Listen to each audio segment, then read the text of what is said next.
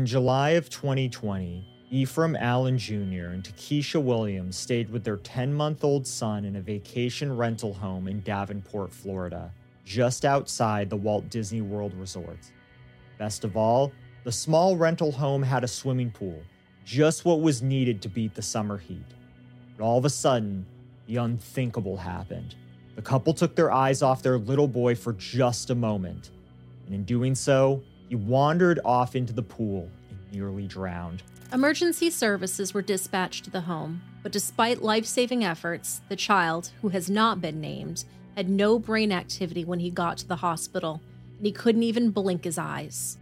Emergency room staff recommended that Efrem and Takesha remove their son from life support, as the little boy would be forever in a coma with no brain activity.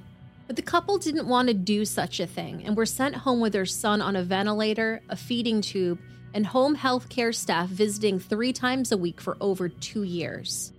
At some point in 2022, the couple changed home health care providers. In October, Efrem and Takesha began to reject assistance caring for their son.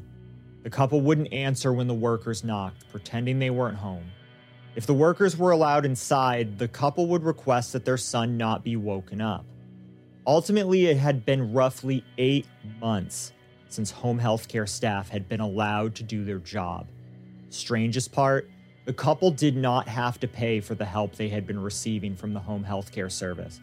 So the fact that they stopped accepting help was very odd and clearly had no financial motivation whatsoever. At some point, Efrem and Takesha began living separately, although it's unclear why. As Takesha was her son's full time caregiver, she began receiving state benefits to be a stay at home mom. She was taught to change the little boy's trach tube and other needs.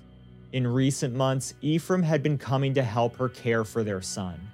But caring for a child that's in a coma with all sorts of special needs quickly became too much for the woman. According to Polk County Sheriff Grady Judd, quote, they just got tired of him.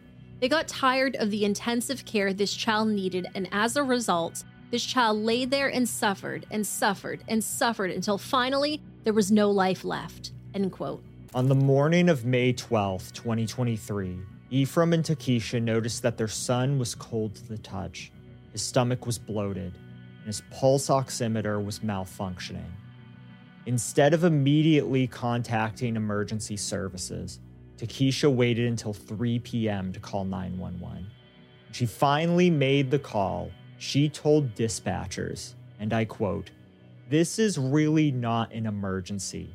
You don't need red lights and sirens, but we'd like fire to come over and check the baby. End quote. When Bartow Fire and Rescue paramedics arrived at Unit 1205, located at 1503 Goldview Avenue, they found a little boy hooked up to a working ventilator. But there was just one problem. The little boy had no life inside of him, no pulse at all. He was literally rotting in his bed. The 3-year-old was rushed to Bartow Regional Health and was pronounced dead at 3:52 p.m.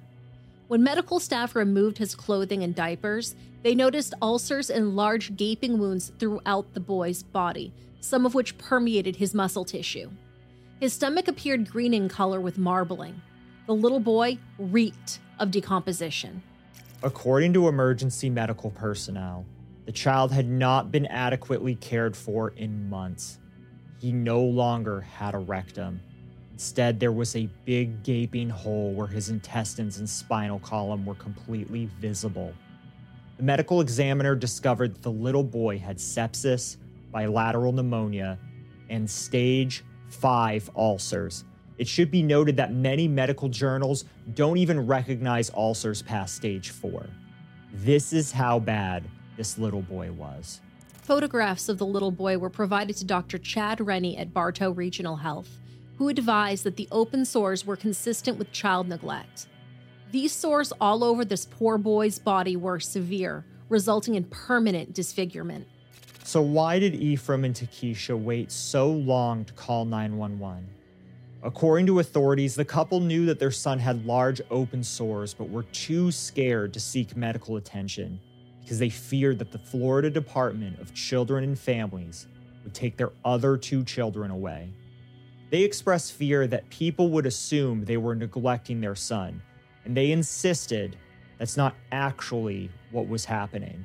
However, that was precisely what had happened, and Florida DCF took their other two kids away.